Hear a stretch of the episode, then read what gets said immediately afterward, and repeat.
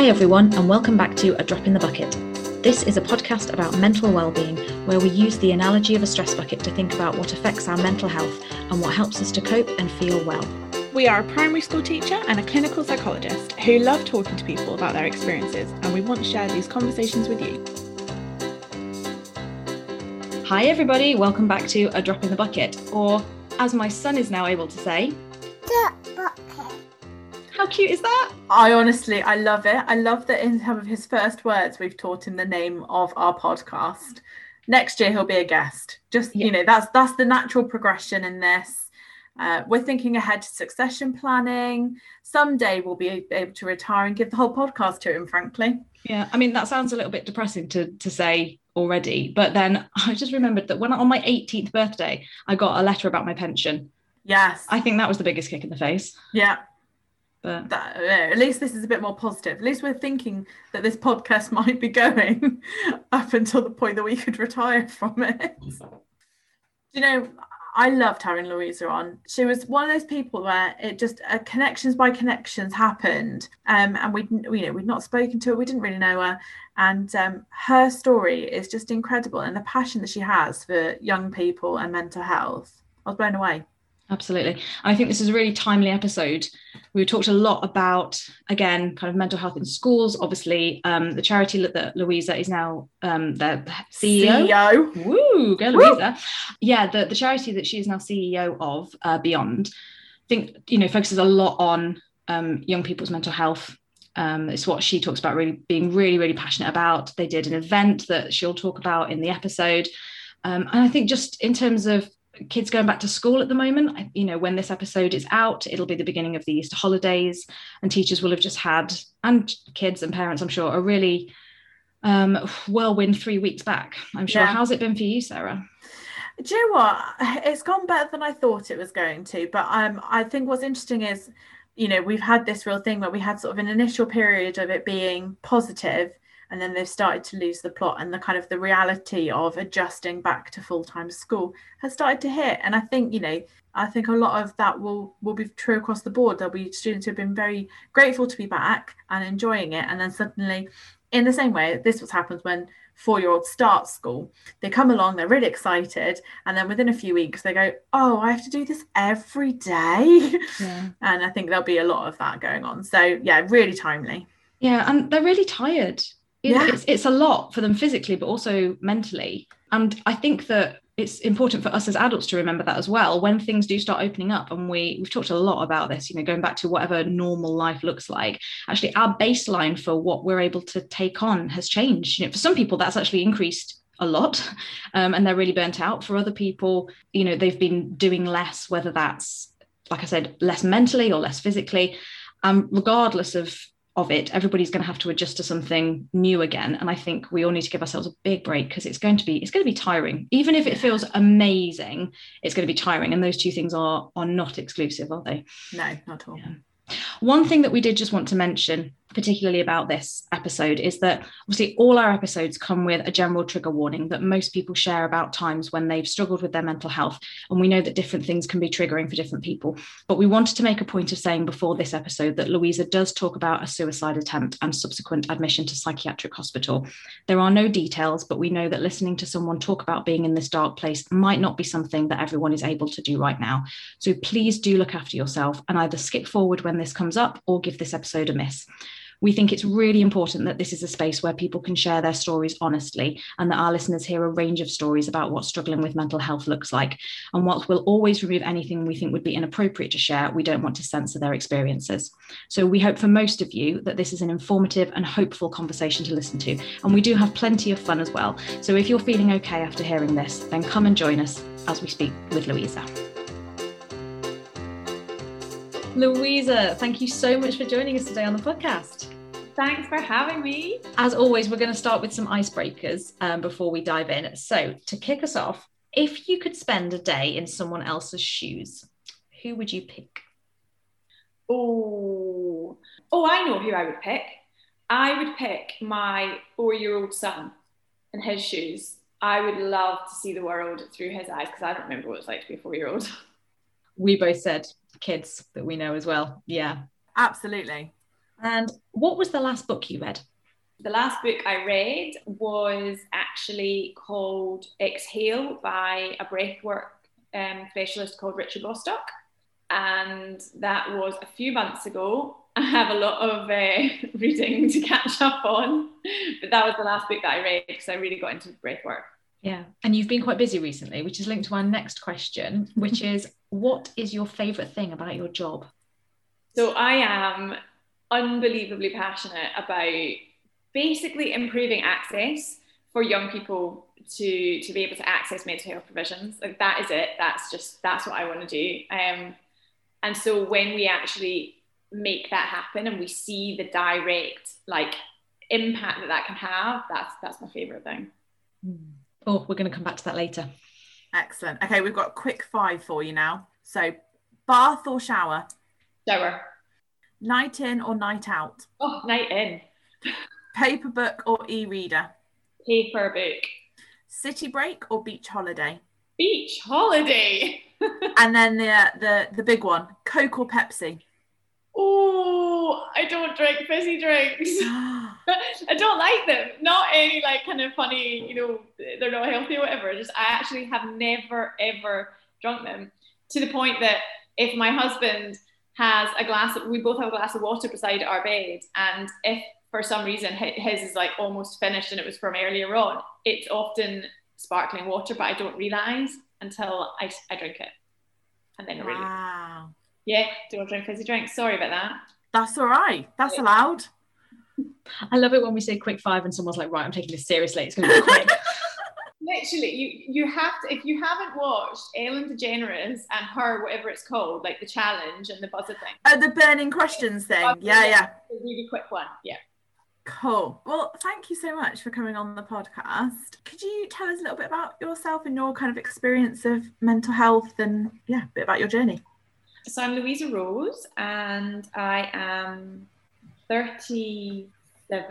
I really have to think about that. I'm a mum to two children and married to a very, very wonderful man. But my life basically just wasn't always that kind of rosy, I guess. I've always struggled from a really young age with my mental health, and it was sort of, I don't want to say triggered, because I actually look back and realised that I struggled with it from a much earlier age than I guess my doctor thought I did, if that makes sense. But I guess it was triggered enough for me to kind of go to the doctors and get a diagnosis when my parents split up. And just, by the way, to caveat this with, I come from an incredibly supportive and loving family, and they are amazing, and I wouldn't be here right now if it wasn't for them. But when I say that my life wasn't always rosy, I just always struggled in myself. I never fitted in, I never felt like I did. I was always unbelievably anxious, always super worried, became really depressed when my parents did split up. And I guess it was at a time when we just didn't really have the kind of vocabulary to know how to kind of talk about what it was that we were feeling, or name the feelings or the emotions or where they sit in your body. We didn't know any of this stuff, or I certainly wasn't educated in it. And it just got worse, and I kind of got...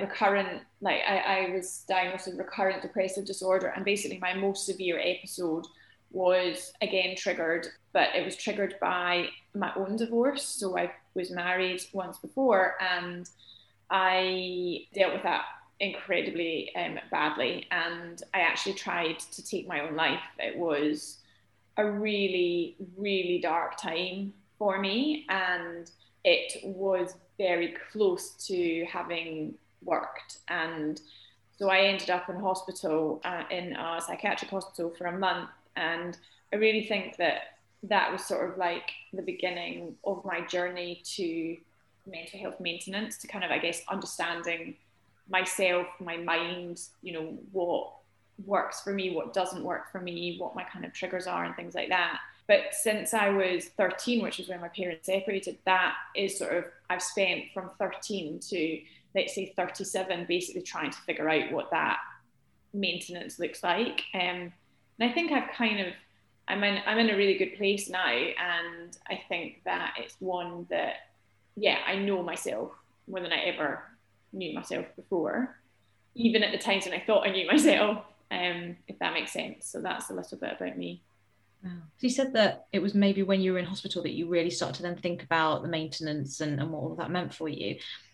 What was it like from the age of kind of 13 to that point in terms of any support that you received or any understanding around what was going on for you?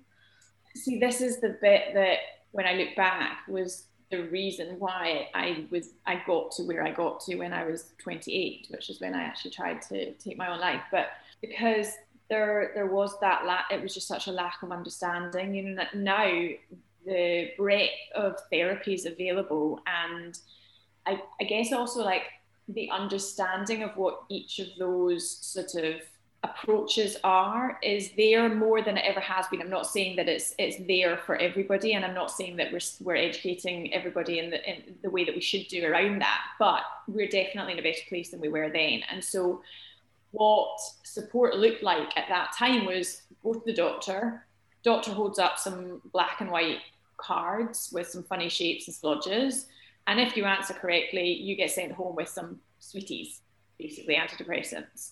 And that was my like first experience with medication, and it didn't do very well for me either because I was really sick with the first lot. But again, like even my doctor, there was no, you should probably combine this with therapy, talking therapy or something. There was none of that at all, and we were basically left to our own devices.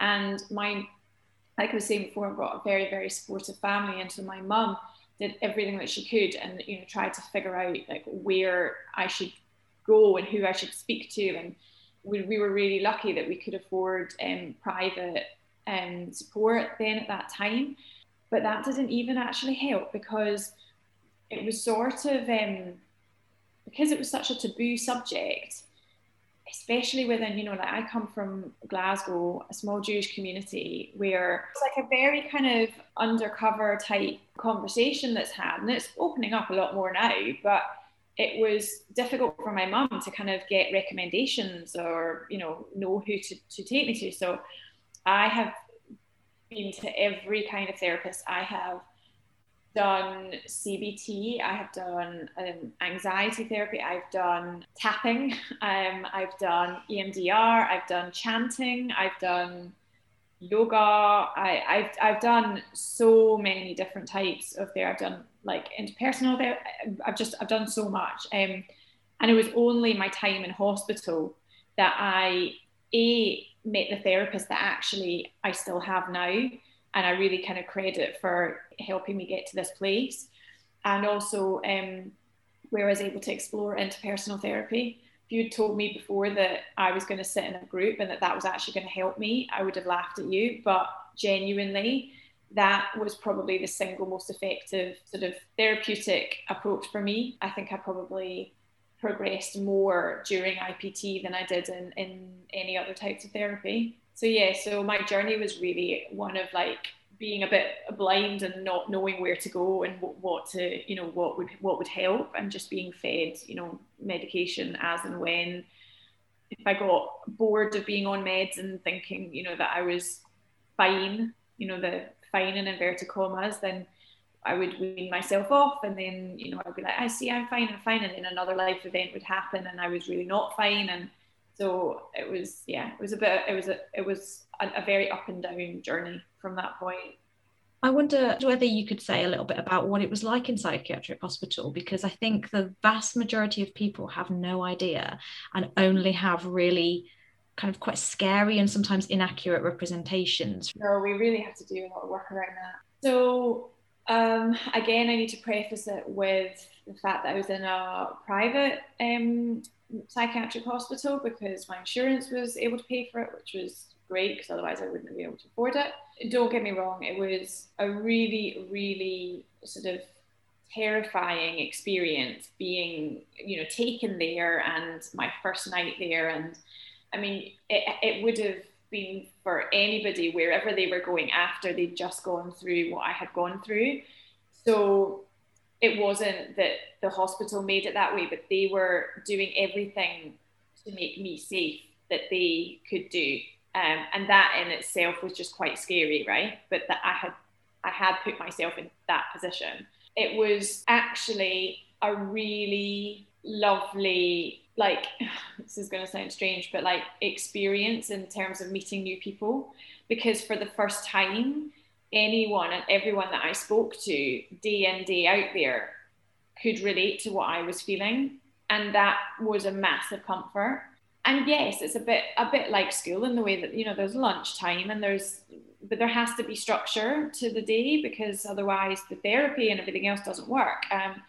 But I was able to explore, you know, music therapy and art therapy and dance therapy, and I'm a big dancer, and like that was just amazing for me. I didn't even know that you could even do that. And then, like I said, like, you know, interpersonal therapy, I was introduced to mindfulness for the first time, and it was nothing like the films, thank goodness, but equally it wasn't, you know, like a walk in the park, because it wouldn't have worked if it was. But it felt like a really safe place to be, and actually so much so that actually when you come out of a psychiatric hospital, it's quite difficult to kind of recalibrate, let's say, because, you know, it is like you're sort of leaving your security blanket. But again, they have things in place to help you through that. And it's like a step down tiered approach. But it was, yeah, it was hard, but it was cathartic. And I did more exploration of who I am and what my identity is, and like really like my core values, than I ever had done before. And there was like, it was this very specific and dedicated time that allowed me to do that. It was good. I think that very early on when we started doing this podcast, it might have even been after our first episode, somebody got in touch with Sarah to say, like, thank you so much for doing this, because I heard something that just made me go, oh, yeah, I get that. I connect with that. And I think it was at that moment where we realized, oh yeah, that's why we're doing this. And that's why we want to keep doing this. And there's real power, isn't there, in like you just said, having other people that you can relate to and that, you know, relate to your experience. So again, yeah, can you say a little bit more about what that was like to have that in hospital? Oh, absolutely. I mean, I don't think that I'm alone in sort of reflecting on, like, you know, school life or even family life, and feeling like whatever I was feeling wasn't okay to feel, and therefore would shut myself down or would just kind of hold it in or whatever it might be. So I had moments throughout my life where I had experiences where I met people that I did feel that comfortable talking to, and that was brilliant. But it wasn't, I sort of had to go and find those people. Whereas when you're in hospital, those people are just all around you, because you're all in there.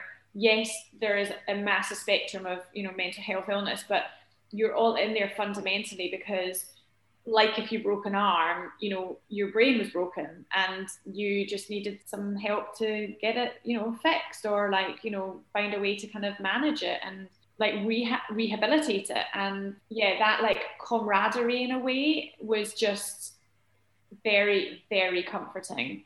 And I remember actually coming out of that and thinking, because I actually couldn't say the words, I tried to take my own life, I tried to kill myself. I couldn't say those words. I actually couldn't even say it when I was in hospital. I kept saying when I did that thing. And it was only through being around people that I knew could relate to my experience, and whose experiences that I could relate to. And then out of hospital, continuing to meet more people like that, because I guess like my natural instinct anyway was just to sort of read up more, and like, you know, social media, you know, just start to kind of navigate my way through the mental health space or community. And there really is a community. And I only got to the point where I actually could own what that thing was once I had come out of hospital. And when I came to that realization that, you know, it was like almost basically that I had come to a place of like acceptance that I had tried to kill myself. I'm very lucky that it didn't work, and that I actually was able to start talking about it more publicly. And I think that for all those people who still feel how I felt back when, that's why I'm doing what I do now, because I just want to show them that it's okay to talk about this stuff. There is a massive proportion of society who can relate to you and who you can relate to. But unfortunately, we are still battling with like fear and shame and all of those things. And yeah, so I think for me, it was that sense of community that really helped to kind of break my walls down. And so I try to kind of, I guess, nurture that sense of community for other people if I can, where I can. Can you say a little bit more about what you do then? Yeah, well, actually, it's a very good moment to do that. So I am the CEO of Beyond, which is a grant-giving organisation for, we give grants to youth mental health initiatives. That's a very new job for me. I'm literally 1 week into the job. I was, and actually still am part-time, a freelance social media consultant and mental health advocate. And what that means is that I help businesses to sort of organically grow their social media audiences. And I also go and talk publicly about my experiences with mental health. And I actually just started to marry the two together and sort of combine them with a passion of mine, which is young people and helping young people. And I started to deliver workshops in schools on social media and its impact on young people's mental health, because I really, really firmly believe, and this is something I will continue to do, but I believe that young people are growing up in a very digital centric world without being educated how to use those technologies properly. And we wonder why social media has the rep that it does. It's because we haven't ever taught children to curate their feed or what that even means or why it's important. We haven't put an emphasis on people wearing a watch, because at the onset of mobile phone technology, we just all started to tell the time using our phone. And that was basically just a gateway to all the applications that then, came. So I talk in schools around that. And I took some time out during the pandemic because I was already involved in the youth board of Beyond, of this charity that was set up by Johnny Benjamin, who is a total inspiration in this space, and actually should just be an inspiration to anybody. But I was already on his youth board, and at the beginning of the pandemic we realized that school children and college students were going to suffer enormously with the impact of the pandemic. So I designed a festival, a nationwide festival. We went massive. It was a virtual only festival that really connected. So it was a sense of community. It connected schools and colleges with mental health support and resources. And they took the shape of incredible lesson plans that were, developed by some amazing organizations that worked with us for free.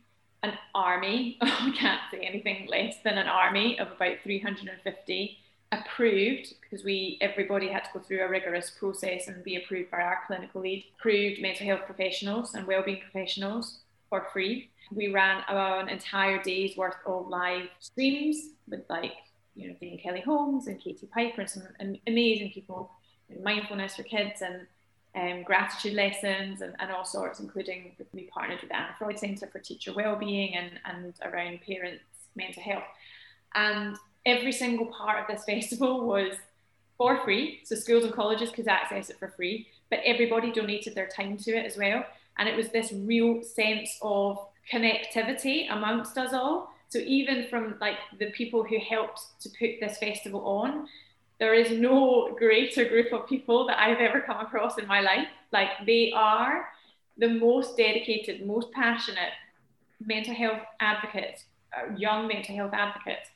And, we had a university student who was heading up our fundraising, team and produced our campaign video. And it was just amazing.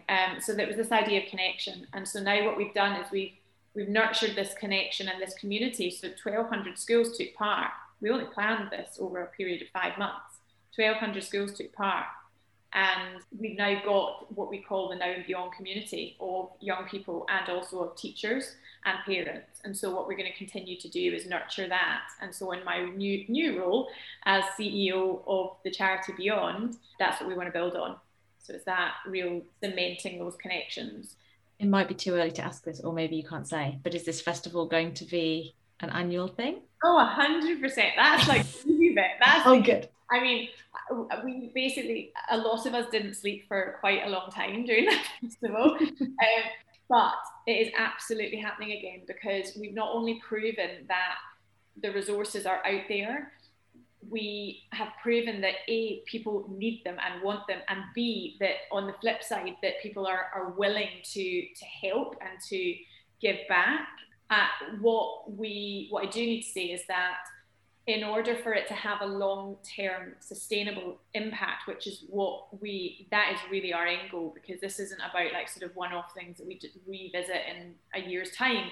We need to raise an awful lot of money to be able to provide grants to the schools that took part, that maybe can't afford to financially sustain the relationships that we've been able to create for them, or even new relationships that they want to explore within, you know, mental health provisions. So that's what we're doing right now. So we're launching a fund, which we're currently raising money for that, so that will continue year on year. And yeah, it will, depending what way you look at it, like culminate or start with the festival. And that's like a crowdfunder thing, isn't it? That people can go and donate to. So exactly. we can put the details in the show notes, because I know you guys, you hit your original goal, and that was like a new goal. So new goal, and it's a big goal. But we think that when we saw what we could achieve in the short time that we achieved it in, we think we can achieve this. Yeah, dig deep. We have a good track record of crowdfunders who come on this podcast hitting their goals, haven't we? That's true, because the Brasterton brothers came on our podcast and then we just blasted it all over social media. I'm not going to say that we're the reason that they met their total, but it did happen after they'd been on our podcast twice, so... That's what I'm hearing, so I'm really excited that we're going to... There you go. This is going to blow it out of the water. Yeah, amazing. Fantastic. Oh, well, Louisa, obviously, as you know, the reason that we call this a drop in the bucket is because we talk to everybody who comes on about the idea of a stress bucket. And you've already said that you've gone through a real journey thinking about how you maintain kind of your mental health and being aware of things that add stress to your bucket and things that are helpful for you. So can we just ask you a little bit about that? And to start with, what are the things that you know add stress to your bucket? So I am not great with uncertainty, much to my dismay, because I really, really liked, in my sort of early 20s, I went on a great adventure and lived in Spain, and, there was no certainty there. But yeah, I'm not great with uncertainty. I am absolutely terrible with no sleep, and I'm a mum of two really little children, so I'm familiar with what no sleep feels like, but I say that really seriously, because sleep is almost like a therapy to me. We know that it's nourishing and we know that it's restorative, but for me, I could literally close my eyes for 20 minutes and I'll feel a lot better after that. And it's really important that I prioritize that. So sleep is one of them as well. And I think I get very overwhelmed is something. So I get very overwhelmed when there are loads and loads of things to do, and I basically endlessly writing lists and then scoring them out and then rewriting them, and then I tick something off, but it doesn't quite look like the neat list that I need it to look like, so then I do it again, and it's just a bit, it's very overwhelming, and I don't do very well with overwhelming. Which I'm just thinking that what you've just taken on in terms of this festival combined with what you've just said. So it's so interesting. So very, very observant. I was really concerned about how this sort of the come down of the festival was going to affect me. But I was so conscious of it and so sort of, let's say, concerned about it that I put certain structures in place. So I had my therapist's appointment for just after the festival. I scheduled in 2 days of sleeping, and then actually for about a week after I had a nap every day, and I just made sure that and what kept me going through the festival without a shadow of a doubt was the adrenaline. But it was actually in a good way, and it was an adrenaline that I was happy to take on, because it came from such a purely passionate place. It was something I genuinely felt so, so strongly about. And to that person that said, maybe you should just test it out, it was like, I know that we needed to do this on a big scale, first of all. So like that just, it kept driving me. So you are right. And the overwhelm was definitely there. But I think because of the adrenaline, because of the sense of community within the team of us that put it all on, it felt very much like it was shared. And, you know, throughout the process, the organisation process of the festival, different team members struggled at different times, and everybody else just sort of swooped in and took over that at that moment. And then when that team member was comfortable and happy again to kind of take on a bit more, then they did. And so we really allowed for everybody to have their moments, which I think really was helpful too. And I also have to say that at the very beginning of the festival, of the organising it, I took very seriously like a responsibility of looking after the organisational team and their mental health and making sure that I wasn't overwhelming them. So I definitely did absorb a lot of that stuff. And at a time when I was finding it overwhelming, this like total angel, I happened to connect with her because I had read an article that she'd written in Psychologies Magazine. And it was around the importance of teaching children from a really young age about mental health and well-being, and really just getting to them really, really young, and actually in a sort of whole school, fully embedded approach. And I thought, I really need to talk to this lady, because I'm sure it said psychologist next to her name. And I was like, I need to talk to her. She needs to be involved in the festival. Like, what a great fit. And I called her, and she basically told me she was a corporate psychologist. No, an organisational psychologist. And I was like, great, what does that mean? It was basically, she goes into organisations. So it wasn't the psychologist in the sense that I knew it, but we were so aligned in our thinking. And she just said, you know, I wish I could support in some kind of a way. And I was, you know, I was talking to her about the team and everything else. And she said, you're looking after a lot of people, like who's looking after you? And I broke down in tears. And I was like, it makes me feel quite emotional actually thinking about this now. I broke down in tears because I remember it so well. I felt the weight of the world on my shoulders, and this woman was saying, oh, but how are you doing? And I was floored. And she said, okay, that's how I can support this. I want to work with you on a very, like, you know, guilt-free, this is something I absolutely want to do. There is no money involved. This is, I am giving my time to you. I want to do that.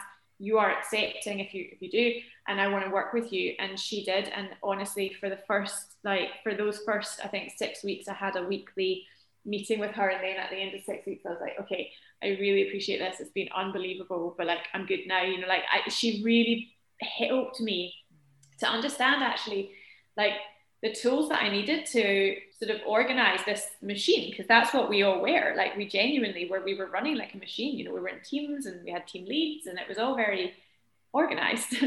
And yeah, I can't remember why I said that, but she was brilliant. Her name is Emma Haddleton, and she was my guardian angel at that moment. I think we got into it because we were talking about taking on something when you can get overwhelmed. But I was chuckling to myself because Becca and I are both people who do that. Like, as in we run a couple of conference days ourselves for our church, and you thrive on it. You look like the organisation of it, the thrill of the day. But the first one we did ran less than 2 months after Becca had given birth, and she bossed it. Like, I can't even tell you how much she bossed it. It's on a mission. Literally, my favourite moment was this point where Becca was leading something from the front and her son was crying outside, and she was meant to intro the next bit. And while she was doing something, we had a completely unspoken conversation with our eyes about the fact that I needed to go and take over from her so that she could go and feed her son.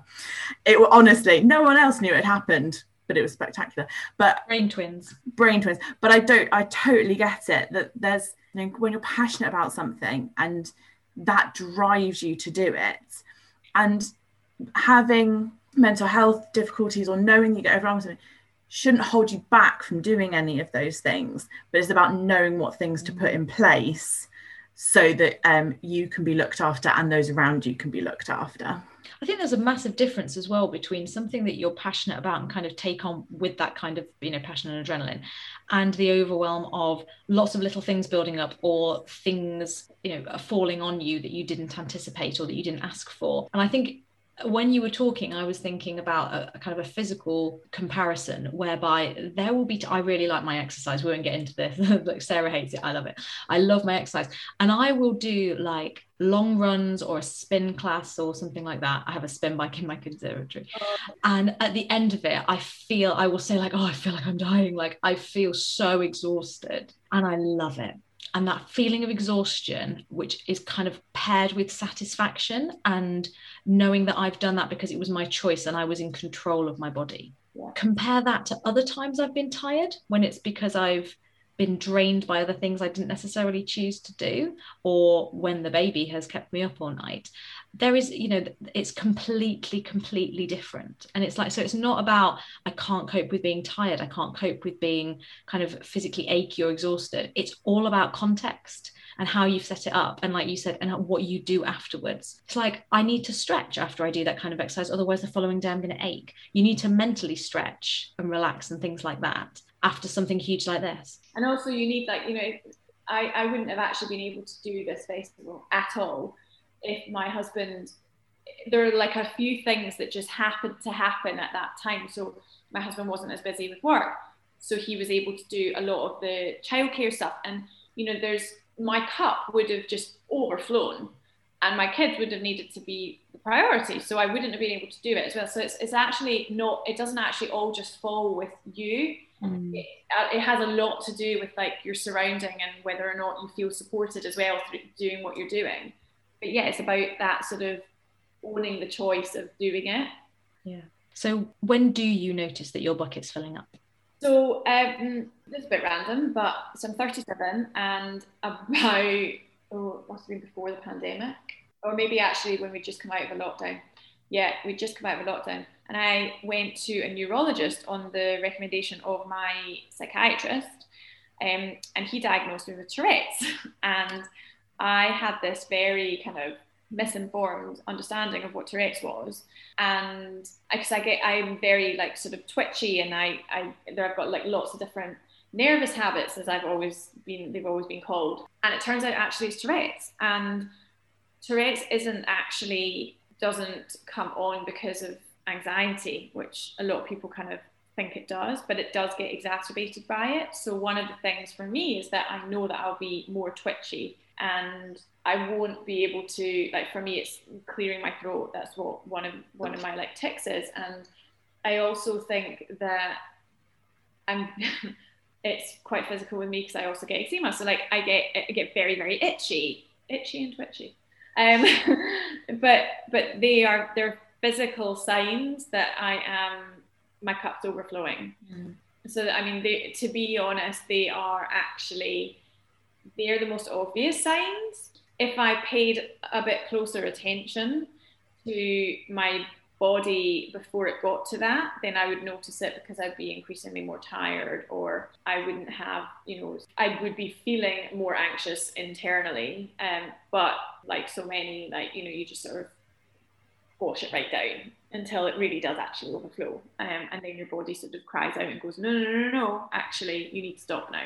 And do people close to you notice that, or are there other things that they notice? No, my husband's really good at noticing it. He also, I guess, but no, it's mainly that I'm just trying to think actually, because there are moments when my kind of resources, like my emotional resources, are quite low, that I've got quite a visual imagination and a visual memory and all sorts of stuff like that. And so if I watch the news, let's say, and see something that's really sad, I can't let go of that.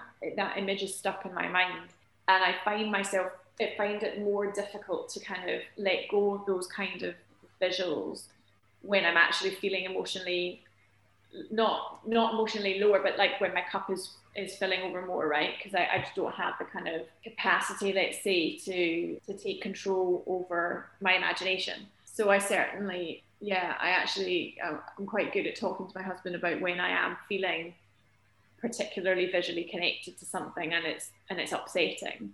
And that's actually another one of the signs. What else do you notice happening when your bucket overflows in terms of things other than the physical side? When it overflows, I most likely I don't talk as much, and I'm a bit of a talker. But what I mean is not necessarily talking about like how I'm feeling, but more reaching out to friends, just having a chat. Like that sort of just kind of goes away for me.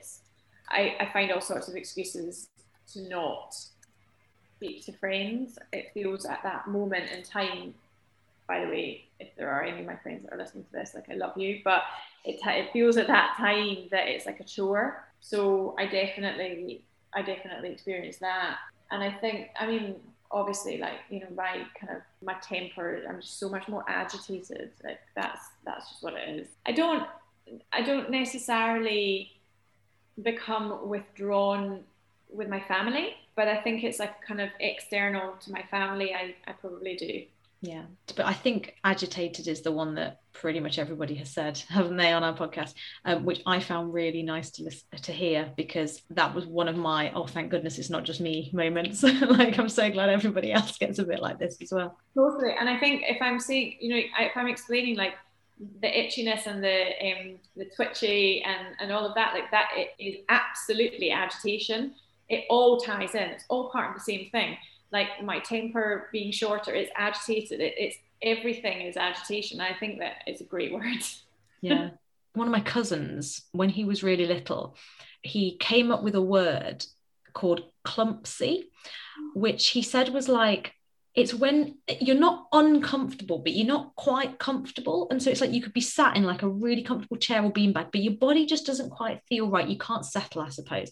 And we just went, that's great. And so we've always used that in our family. We've always said, oh, I feel a bit clumsy. But in the last few years, I have tried to explain how I feel more emotionally sometimes to my husband. And I've kind of gone, I just feel like mentally clumsy.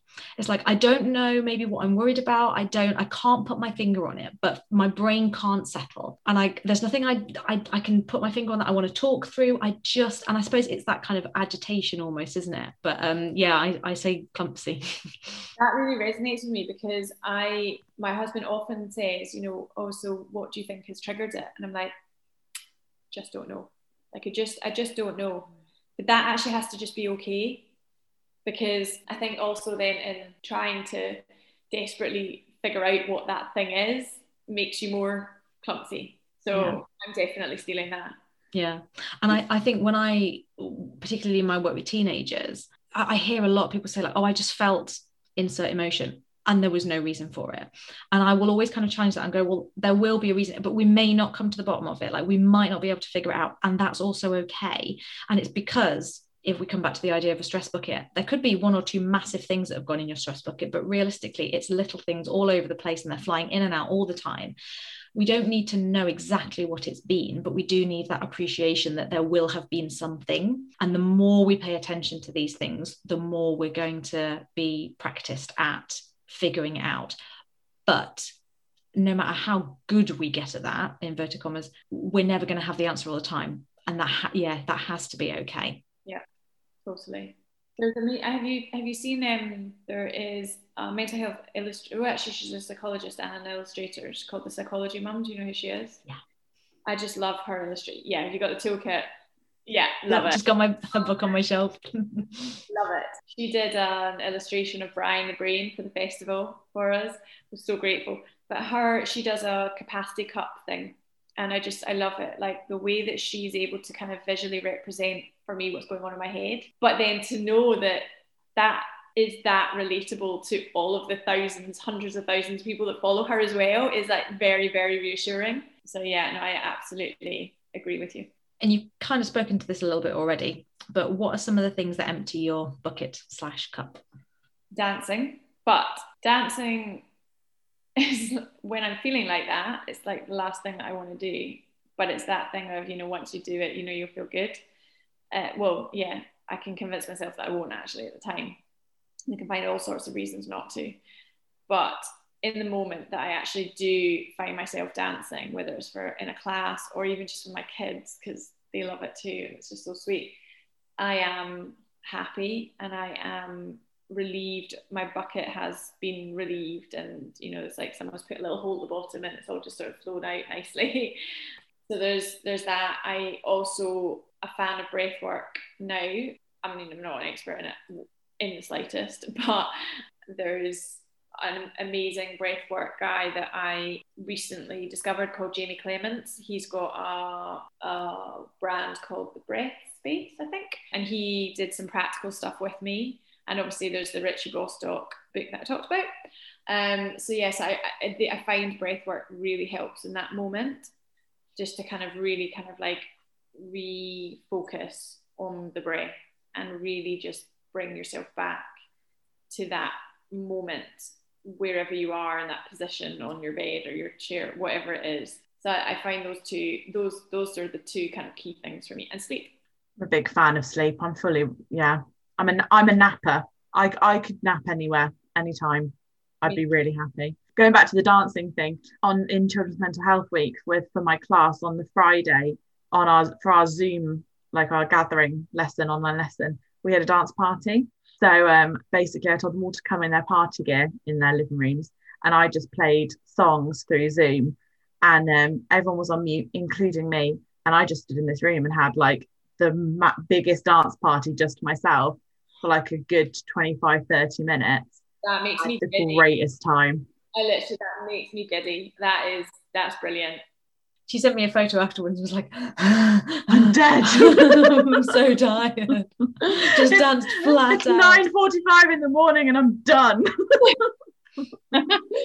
Yeah, well, maybe you can host that at the next festival, Sarah. Like, oh my gosh, I honestly. Please. So I teach receptions. They're 4 and 5 years old, and they just had the best time. We spent the whole week talking about mental health and like all the different ways that we can cope with our emotions and express ourselves and all that kind of stuff, and I adored it. I loved spending the week focusing on that. I mean, look, we're gonna I'm really conscious that when schools go back, the first several weeks of my time are going to be about mental health and PSHE, because that adjustment is going to be huge. There's all this talk of math and literacy catch up. Now I'm emotionally catching up. I think children really need it. They really do. I'm not sure like how that is going to be given the focus that it needs to be given if it doesn't come from the top. The government doesn't say, forget about academics just now. Let's just focus on the emotional needs of the children. Unless it comes from there, everyone's going to be scrambling to try and like meet these unbelievably over just expectations. You know, it's just really worries me. I'm going to ask both of you what your thoughts are about this actually, because obviously I know one of the difficulties in primary schools from an academic point of view is that you can have a real range, particularly early on in the school, in terms of abilities and how you're trying to pitch academic work. I think I'm really aware that we're going to have children then coming back into school who, and this is always the case, the Brassington brothers spoke a little bit about this, how you have a bit of a range within your class of kind of emotional understandings and experiences that they've had themselves and at home, and how they're doing with their well-being generally. But there are going to be children who are coming back into schools feeling all right after this, and then other ones that are really struggling, and how you're kind of going to pitch that. Then it's almost going to be like a bit of a group therapy situation, isn't it? What are your thoughts about some of the challenges of that, but also some of the ways that teachers can address that?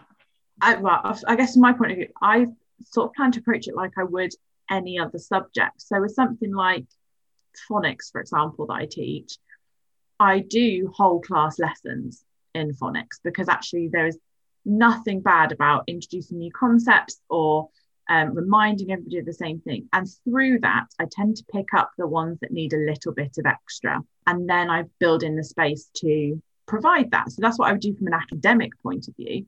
It shouldn't be any different from an emotional point of view.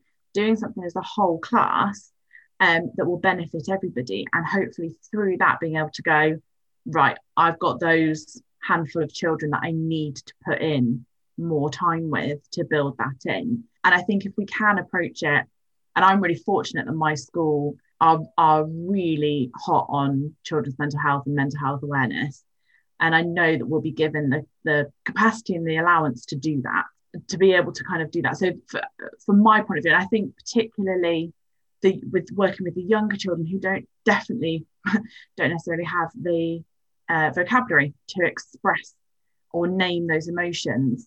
You know, half my kids can't name the fact that they're hot or cold, let alone that they're feeling anxious or worried or sad or relieved or happy, you know, all those kinds of things. And we've talked about this mention them again, Braston Brothers, like it's that kind of emotional language is going to be really key, I think.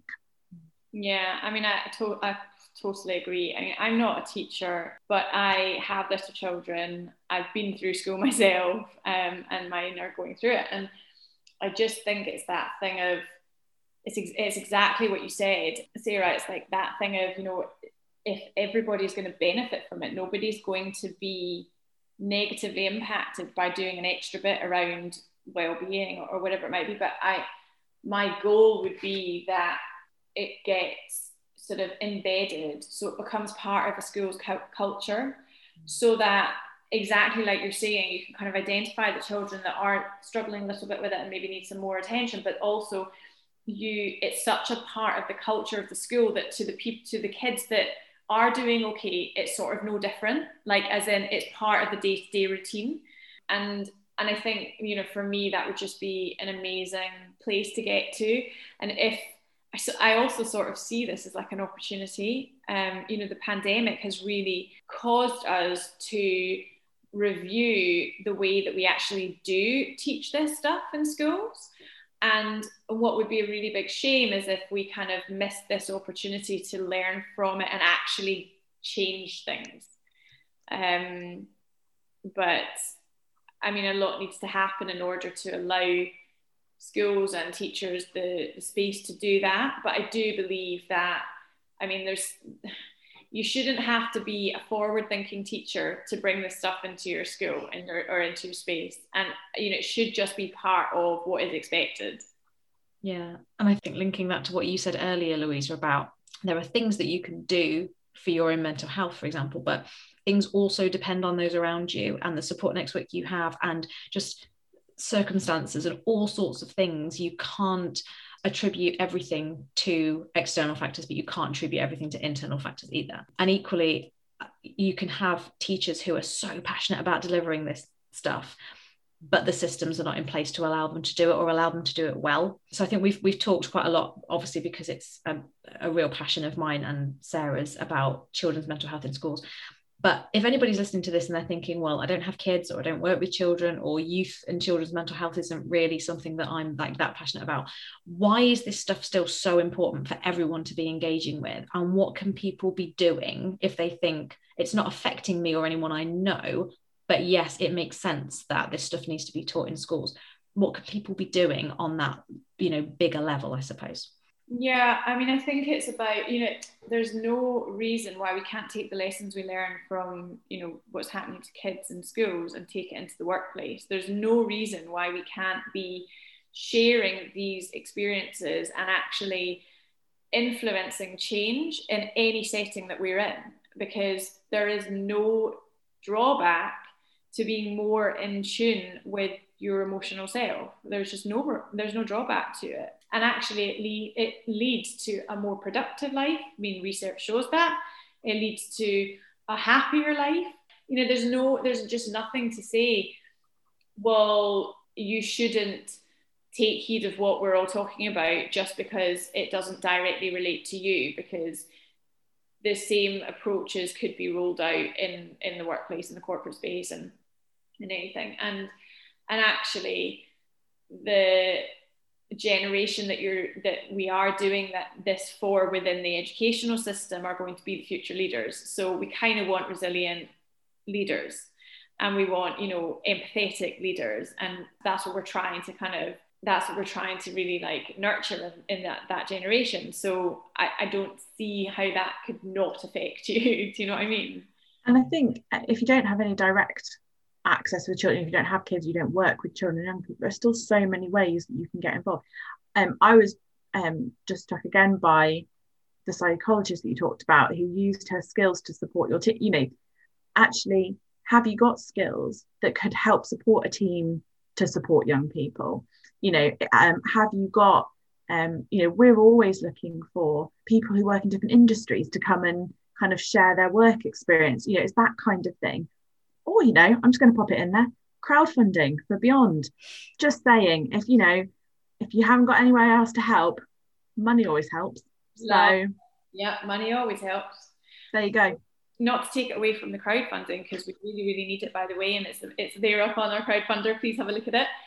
But there are some amazing, you know, initiatives that are happening now. So there's a psychologist we recently came across, but she's also got this passion for boxing, and she now combined the two, and that has enabled her to access a vulnerable young population of people and engage them in a conversation around like their emotions through boxing, which is just brilliant. You know, there are so many things. Okay, so she's a psychologist, so like she's obviously kind of related to. No, but in fact, one of our very dear friends, Ash, who we've had on the podcast, well, she has been working as a missionary in Thailand with women who have been trafficked, and she is also a personal trainer. And so actually now she's kind of back in the UK, and even when she was out there, her real passion is using health and fitness to help women with trauma. Yeah. And so actually you can have no professional background in some of these things and still find a way to impact people and use your skills in a way that will just, you know, help people's emotional health. Absolutely. Yeah. Couldn't agree more. Louisa, I think we could talk to you all day, but there's not that actually much of the day left. We're doing this in the evening, so we will wrap up. But is there anything else particularly that you want to say, that you want to share, that you want people to know? And if you just wanted to quickly as well say where people can find you online, we will link it all in the show notes, but just so people can hear it as well. No, absolutely. Okay, so I really, really love you to, or any of your listeners, take a look at what we did with the festival. So that's at nowandbeyond.org.uk. You can actually watch it all back, all the live events you can watch back, and the resources are there. There's some amazing resources for teachers on around their own well-being, but also resources that they can actually use throughout the year. We've curated a selection of support for parents and for young people. For the work that Beyond is doing, it's wearebeyond.org.uk. We are particularly active on Twitter and Instagram, so come and find us on there. It's We Are Beyond. And yeah, if you know, every kind of, on a serious note, every little helps, and so if you can spare anything for our crowdfunder, it would be enormously appreciated, and it really will go directly to providing grants for those schools that can't afford mental health provisions. And unfortunately right now we are in a situation we're being faced with a really terrible decline in children's mental health, and the need is greater than ever. So yeah, if anybody listening wants to kind of, you know, donate £1 or 450,000, then please go to Crowdfunder and search us at Now and Beyond. Yeah, I'm sure when like Beyonce listens to this, she'll be right on it, like one of our biggest fans. I just tag Beyonce when I share it with our followers every time.